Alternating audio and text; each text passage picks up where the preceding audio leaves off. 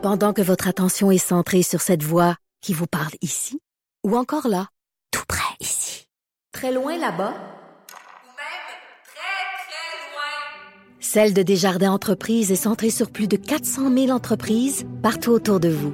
Depuis plus de 120 ans, nos équipes dédiées accompagnent les entrepreneurs d'ici à chaque étape pour qu'ils puissent rester centrés sur ce qui compte, la croissance de leur entreprise.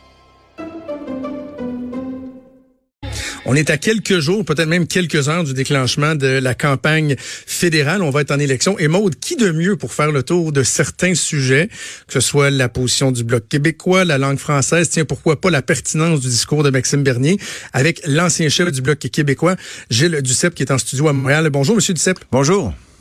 Euh, je vais commencer par le fameux slogan du Bloc québécois. Le Québec, c'est nous. Ça a fait jaser pas mal ça cette semaine. Je suis de ceux, M. Duceppe, qui ont dit, hum, il me semble ça fait un peu prétentieux, ça. Le Québec, c'est nous. Est-ce qu'il y a vraiment, véritablement, euh, euh, le Bloc québécois uniquement qui peut représenter les aspirations, les attentes, les, les valeurs des Québécois? Mais, chose certaine, il n'y a que le Bloc québécois qui a toujours repris les consensus unanime à l'Assemblée nationale. C'est le seul parti dans l'histoire qui a fait ça. En sens ça, le Québec, c'est nous, oui, c'est vrai. Parce que les autres partis se divisaient. Des fois, les conservateurs appuyaient, des fois les libéraux, des fois l'NPD, mais il y en a toujours un qui s'opposait à une mesure unanime de l'Assemblée nationale, que ce soit sous la gouverne de gouvernement péquiste ou libéral, peu importe. Euh, moi, par exemple, j'ai collaboré avec Jean Charest sur la question du déséquilibre fiscal, des ententes à santé, Jean Charest était le premier ministre du Québec et il y avait l'appui unanime de la Chambre. Alors, il n'y a que le Bloc qui a fait ça. Alors, faut pas tomber dans le politically correct. Tout le monde a son slogan, doit l'assumer. Le nous est inclusif. Hein? D'ailleurs, le Bloc euh, a, été le parti qui a eu, je pense, le plus de gens venant des communautés culturelles comme députés. Et on, avait publié un, livre extraordinaire, Québécois, Québécoises, sans exception. Toute personne qui vit au Québec, peu importe ses origines, sa religion, sa couleur, ses idées politiques, est québécois et québécoise.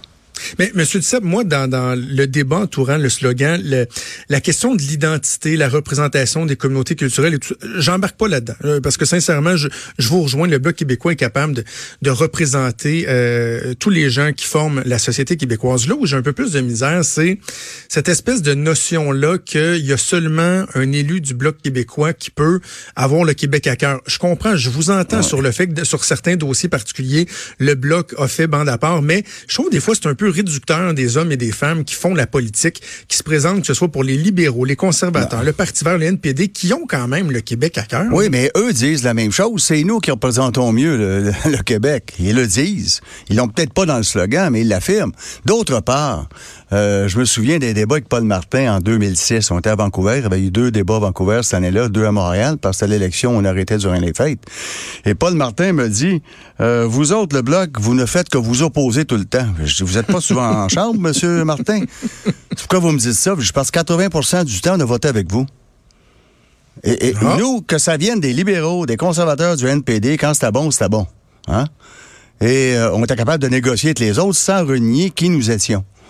Or, en ce sens-là, c'est pas, c'est pas réducteur. C'est dire, voilà ce que l'on pense, nous. Maintenant, prouvez-nous, vous autres, que vous pensez aussi à l'ensemble des positions prises au Québec par l'instance suprême qui est son Assemblée nationale. OK. Le Bloc québécois, euh, si on fait l'état des lieux, évidemment, bon, il y a eu une période euh, très, très sombre, inquiétante pour les partisans du bloc euh, sous la gouverne de Martine Ouellette. Là, on sent que ça, reprend du pic là, avec euh, Yves-François Blanchet. Oui, tout à fait. Et quand on regarde les sondages attentivement, parce qu'on n'a pas fait euh, la différence entre le vote francophone et anglophone au Québec. Quand vous avez les libéraux à 31% il faut leur enlever à peu près 7 du, du total parce que chez euh, les allophones et les anglophones, ils font au moins 50% Alors, je leur enlève pas 10 là, parce que c'est 20% les anglophones et allophones. Je leur enlève 7, c'est mis à 24. Le bloc qui était à 19 dans le dernier sondage léger-léger monte à 23-24 et les conservateurs baissent en bas de 20. Les libéraux sont euh, très concentrés dans le nord et l'ouest de Montréal et l'Outaouais, les conservateurs à Québec et le bloc très présent en, région. Donc, ça va être des courses à deux ou à trois dans beaucoup de, de régions, avec Maxime Bernier qui risque d'en enlever un peu aux, conservateurs. Légèrement, mais 1% je peux vous dire que des fois, ça, a différence entre la victoire et la défaite. Hein? Ça prend pas grand-chose.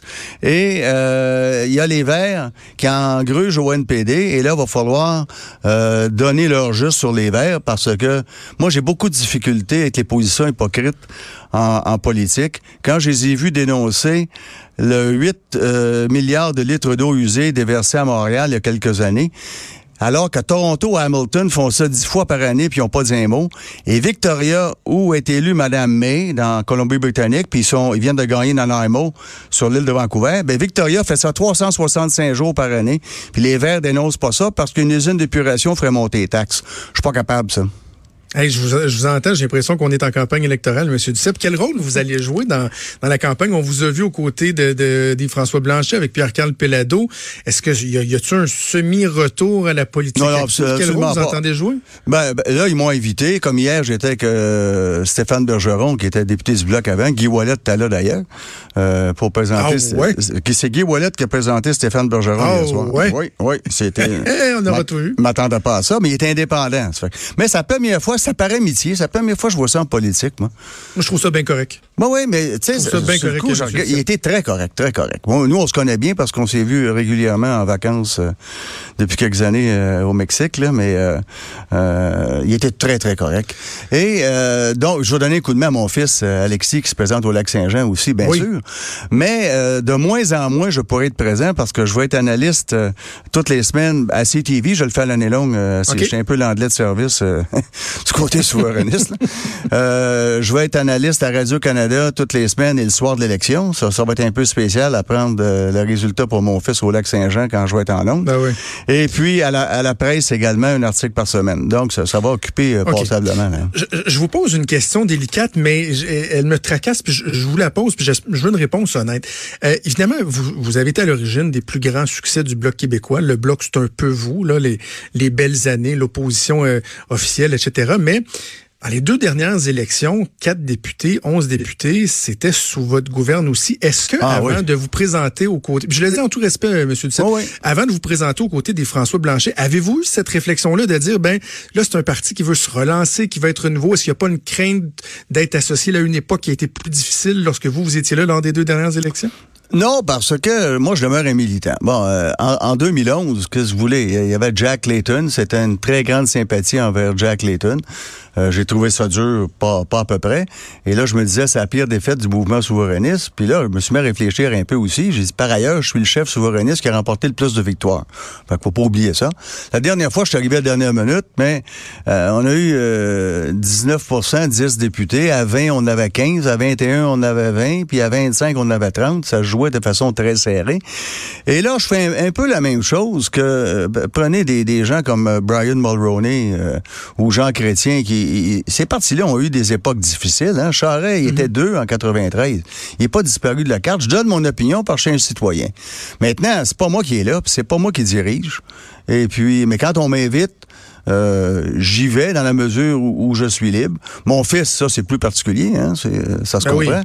Mais euh, sinon, euh, je pense, moi, que j'ai conservé un bon lien avec la population. D'ailleurs, je disais à Yolande à un moment donné, les gens m'arrêtent souvent sur la rue, ils disaient, Oh, on était tellement tristes que vous ayez perdu. je dis, Yolande, on va demander ont un moi. parce que pour moi, j'ai gagné. C'est ça, hein? On a envie de leur dire, vous aviez qu'à voter pour moi. Mais Euh, c'est la démocratie, ça. Il faut vivre. Ben oui. Tu sais, il faut l'accepter. Moi, j'ai joué mais au football longtemps, là. Au football, je donnais des coups. Mais je peux pas dire que j'ai le droit d'en donner, j'ai pas le droit d'en recevoir. Ça marche Mais pas. 2011, l'avez-vous regretté, M. Duceppe, parce que vous sembliez, vous sembliez, tu sais, un peu amer, vous vous attendiez pas à ce, ce score-là. Sur le coup, ou, tu sais, à moyen, à moyen terme, l'avez-vous regretté, cette élection-là? Celle de 2011? Oui? Ben, écoutez, on, euh, deux de semaines- 2015, je veux dire, de 2015, la dernière, OK. oui. Alors, 2015, je vous dirais que euh, ils sont venus me, me demander ça à la dernière minute. Et je me souviens d'une conversation avec François Gendron. Il dit, es-tu sûr? Je lui dis, écoute, c'est très différent de 2011, où c'était dur. 2011, on avait 20 points d'avance avec trois semaines à faire. Puis on a pris toute une dégringolade, là. Alors, mais c'est comme ça aussi la politique. Alors, 2015, j'ai dit à, à François, cette fois-là, j'écoute, je suis loin d'être sûr de gagner, mais, mais la, la- la défaite est, est déjà digérée. Je fais ça pour essayer de relever. J'ai failli réussir. Et j'avais trouvé quelqu'un que je nommerai pas parce que pour se présenter euh, à ma place dans Laurier-Sainte-Marie, une personne qui aurait gagné, alors que moi j'ai perdu parce que c'est une personne pro- euh, proche de Québec solidaire qui, qui a joué contre moi. Et euh, j'aurais Ah, été oui. ailleurs, j'aurais gagné ailleurs ou ça, on aurait eu 12. Ça s'est pas passé comme ça. Qu'est-ce que vous voulez? C'est qui? Je suis tombé curieux. Ah non, Gabriel ça, quand je donne ma parole de pas en parler, j'en parle Manon pas. Mancé. Non, non, non. euh, Asseyez-moi pas, vous l'aurez pas. OK, Monsieur Duceppe, je veux profiter de votre présence pour parler de deux, trois autres sujets.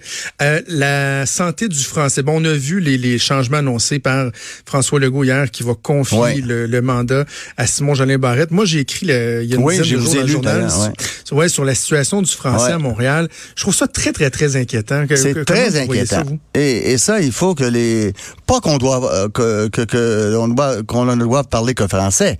Moi, je moi je, bon, je parle français, anglais. Euh, je me débrouillais en, italien il y a quelques années, mais je ne le parle pas assez souvent. Mes enfants parlent trois, quatre, cinq langues. C'est pas ça la question. Sa langue publique commune, c'est le français.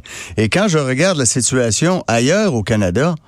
Et, et- et- dites-vous bien que la Fédération des francophones et acadiens du Canada ont reconnu que le Bloc était le parti qui défendait le mieux leur dossier, alors qu'on n'avait pas de candidat là, on le faisait pas par électoralisme. Euh, mais force est d'admettre que l'assimilation est fulgurante dans le reste du Canada. C'est 7% par génération en Acadie, 38 en Ontario, 72% dans l'Ouest canadien. Hein? Moi, j'ai vu les francophones à Terre-Neuve, là, euh, commencer à chanter au Canada les, les deux, trois premières lignes, puis après ça, ils ont, ils ont été en anglais parce qu'ils s'en souvenaient pas en français. Euh, si on n'est pas prudent, parce que ceux et celles qui viennent ici, puis je blâme pas du tout les immigrants, là, ils viennent au Canada, ils connaissent pas la situation. Pas pas y blâmer. C'est à nous de réagir. C'est à nous de dire, on n'est pas contre l'anglais, c'est la langue internationale, la, la lingua franca de nos jours, c'est ça là, l'anglais. Là. Il faut, puis Parizeau disait la même chose. Hein. Il faut connaître l'anglais aussi. Hein, parce qu'on a des relations à travers le monde. Ça ne nous empêche pas de parler français ici. Parce que la pire des choses qui arrivent dans le monde, c'est quand une, langue ou une nation disparaît. On ne veut pas devenir planète Hollywood, puis ni planète Beijing dans 100 ans. Ce qui fait la beauté du monde, c'est la diversité. On n'est pas meilleur que les Canadiens, mais on n'est pas inférieur, on est différent, puis la différence, c'est la beauté du monde. C'est quoi la clé, Monsieur Duceppe? Parce que bon, on parle de réouvrir la loi 101. Moi, j'ai tendance à dire oui, ok, le gouvernement peut faire des choses. En même temps, je pense qu'on doit faire, euh, doit faire appel à notre fierté collective, sensibiliser les gens. Moi, bon, la réglementation, fierté collective, mais je me dis, allons pas sur le terrain de l'indépendance, qu'il faut se séparer pour sauver le français, parce que j'ai l'impression qu'on aurait de la misère à aller chercher les gens, Non, parce que ce euh, message-là, pour l'instant, résonne pas tant. On peut prendre euh, des, des mesures, mais on n'est pas obligé de dire euh, si on devient pas souverain, on parlera plus français. C'est pas mon point de vue. Euh, Qu'un autre parti doive dire ça. Euh, C'est le mien personnellement. Je pense que ça prend, ça prend tous les moyens pour faire en sorte que le français euh, puisse euh, survivre et se développer et s'épanouir. Cela étant dit, euh, un parti qui n'est pas souverainiste peut prendre des mesures comme dire dorénavant, là, par exemple, on remet les coffees sur pied. Hein? C'est- C'était bon, les coffees, ça intégrait les gens. On fait en sorte que euh, le français, euh, dans euh, les entreprises euh, à, à juridiction fédérale, je parle pas des ministères, là, je parle des banques, Oui. des télécommunications, des, du transport interprovincial. Les aéroports, Que la loi, euh, les aéroports, que ça soit le français. Euh, on, les, euh, peu à peu, les entreprises de moins de 50 employés le faire. Peu à peu. Aider, donner l'aide nécessaire. Ça, je pense, ce serait des mesures qui seraient tout à fait normales. Et euh, moi, ma, ma, ma conjointe Yolande, qui, qui, qui, qui a mis sur pied la première maternelle quatre ans euh, au, au Québec en, en milieu défavorisé en 2009. Et ma fille qui vit dans le parc extension, si, si vous saviez le nombre de parents grecs qui vont la voir en disant Amélie, écoute, on n'a pas de service de garde en français. Euh, on, on parle grec à la maison. Nos enfants doivent aller en anglais. Et puis, l'année suivante, euh, maternelle 5 ans, ils s'en vont en français. Mais s'il y avait une maternelle 4 ans dans cette région-là, la loi 101 s'applique, elle prendrait le français, il il le dem- elle le demande, ces familles-là. C'est bon, des mesures 4 ans? qu'on peut prendre actuellement, ça. Les maternelles 4 ans, vous êtes favorable à ça, si je comprends bien? Tout à fait, puis complémentaire. Moi, si j'avais, je donne un Oui. exemple, si j'avais un enfant de 3 ans qui est au CPE, puis un de 4 ans, je les laisserais tous les deux au CPE pour faire un seul arrêt. Oui. Si, quand il est rendu à 4 ans, j'ai placé tous les deux en maternelle 4 et 5 ans pour faire un seul arrêt. Ah et oui. en se disant Une que dans les milieux défavorisés, la fréquentation des CPE, puis il y a 20% des enfants qui vont nulle part, hein? puis il y a 30% seulement en CPE. Puis si vous avez le temps de bonne fois, je vais vous dire comment on perd 250 millions par année d'Ottawa parce que on gère mal la question de la fiscalité de les CPE. J'ai fait l'étude avec Luc Godbout qui travaillait à mon cabinet auparavant. Donc, c'est complémentaire. Et pour les communautés culturelles pour qui l'école a un caractère institutionnel, ce que n'ont pas les services de garde, ils envoient plus facilement leurs enfants à l'école. Mais là, la loi 101 s'applique, ce serait un gros plus qu'ils l'apprennent à quatre ans, pas apprendre trois langues en trois ans. Je, juste un mot sur euh, Pauline Marois. Je, hier, bon, le premier Legault a surpris bien des gens en disant que euh, il n'écartait pas la possibilité de faire appel à Mme Marois pour lui donner un coup de main par rapport à sa vision justement sur la, santé du français. Là, il y a des gens qui disent, hein, c'est surprenant. Moi, ma, réaction, M. Duceppe, c'est de me dire, mais pourquoi au Québec faudrait toujours se passer de l'expertise, bah. euh, de l'expérience de nos anciens premiers ministres? Sais, on a toujours peur qu'ils jouent à la belle-mère. Écoutez, je vous donne un, je donne un exemple. Moi, je veux qu'elle aide Mme Marois ça peut donner un coup ben de oui, Tout à fait. Euh, je, vais vous parler de Brian Mulroney quand est venu le temps de préparer le projet de, libre-échange en 86-87. À qui a-t-il fait appel, Brian Mulroney? Pour préparer, un mémoire puis ouvrir des pistes? Allez-y. Jacques Parizeau. Ah oui? Ouais. On peut pas dire que c'est un souverainiste modéré, là. Ah oui, parce qu'on avait souligné son apport lors de son décès à M. Parizeau. Ben oui, ben oui. Et Mulroney avait fait appel à, Parizeau. Puis y a-tu quelqu'un qui va dans le mouvement souverainiste dire Parizeau c'est un traître parce qu'il a collaboré sur un dossier avec Mulroney? Ben voyons non. donc. Non seulement on devrait encourager ça, mais on devrait davantage le noter quand ça survient pour ben que moi, les je gens pense soient moins cyniques un peu. Je dis qu'on a beaucoup plus de choses en commun que le Canada qu'on a de différences, moi tout comme on a beaucoup plus de choses en commun que les Américains, les Britanniques, les Français, mais I'm not a British, neither an American, puis je suis pas un Français non plus, puis je me sens pas Canadien. Mais le 20% de différence, c'est notre différence. Mais le reste, on a bien plus de choses en commun avec ceux et celles qui vivent en démocratie que ceux et celles qui vivent en dictature.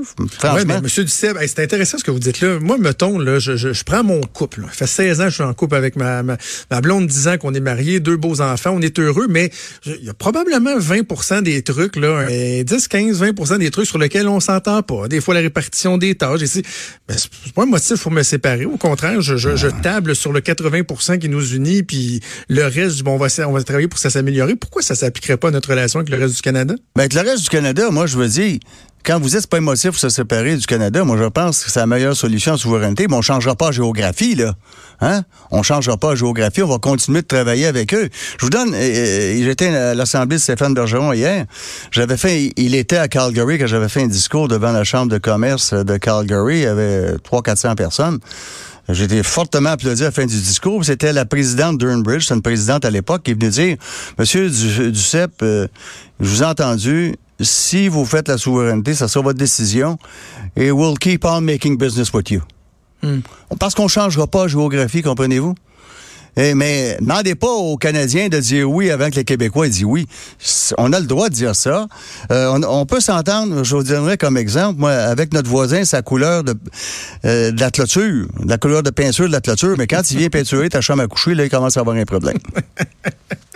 Dites-moi donc, pour, euh, je glisse un mot sur François Legault. Pauline Marois, justement, disait qu'elle trouvait qu'il faisait pas de mauvaise job. Vous, votre analyse du travail du gouvernement Legault? Moi, je pense qu'il fait, euh, je lui ai dit d'ailleurs, euh, une, bonne job. J'avais dit, je te donne un, A. J'avais deux... Euh, un A quand même. Oui, oui. Mais j'avais dit sur deux choses. Je lui ai dit qu'il perdait 250 millions par année avec les CPE. Euh, pas parce que j'éliminerais, pas du tout, là.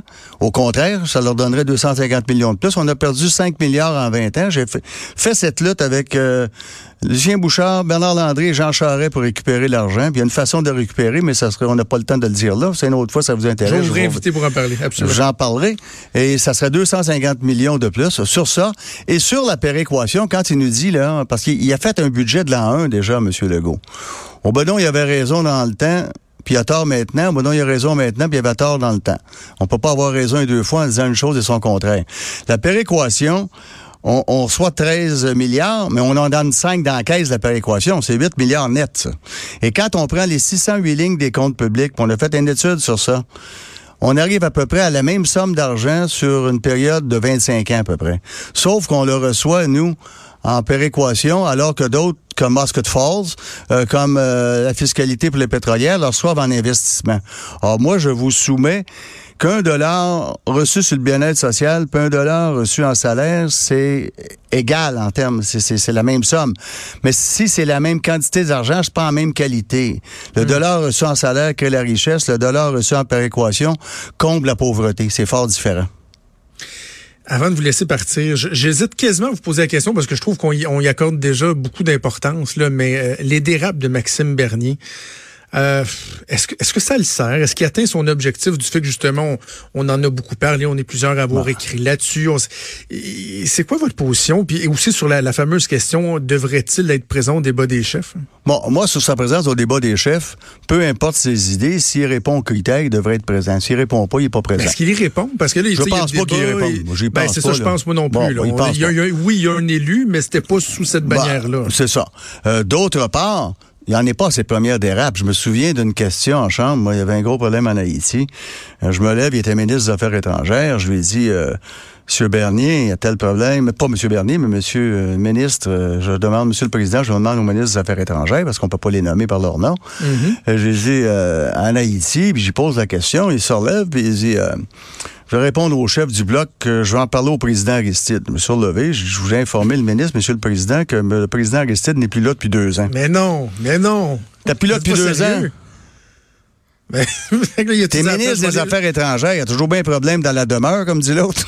Il a-tu dit, je vais aller leur porter des Joe Louis, pour me euh, racheter? Ah non, mais ça, c'est. J'avais dit une fois, euh, on, on rencontrait une délégation de son comté qui, qui visitait le Parlement. Il était venu me voir pour que j'ai rasé salut, ça me faisait plaisir.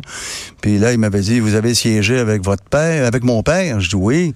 Savez-vous pourquoi votre père a fait une longue carrière? Il dit non, dites-le moi, j'y parlais pas souvent. On est mal parti de ce côté-là. Bref, est-ce qu'on y accorde trop d'attention? On n'accorde jamais trop d'attention à des gens qui font des dérives insipides comme il l'a fait avec la jeune, Ouais. euh, la jeune Ouais, fille. ouais. Je suis pas nécessairement d'accord, moi, avec euh, ce, ce voyage en voilier parce qu'il faut revenir en avion, aller-retour. Puis Non, mais tout on est peut critiquer ça.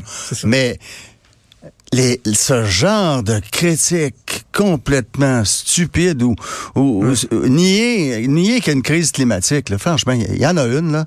Il faut s'y attaquer. Est-ce qu'il faut faire n'importe quoi? Est-ce qu'on pense qu'on va éliminer le pétrole du jour au lendemain? Ben non. Ben non. C'est, et vous savez, quand vous demandez à des environnementalistes, donnez-moi un bon exemple d'un pays respectueux de l'environnement.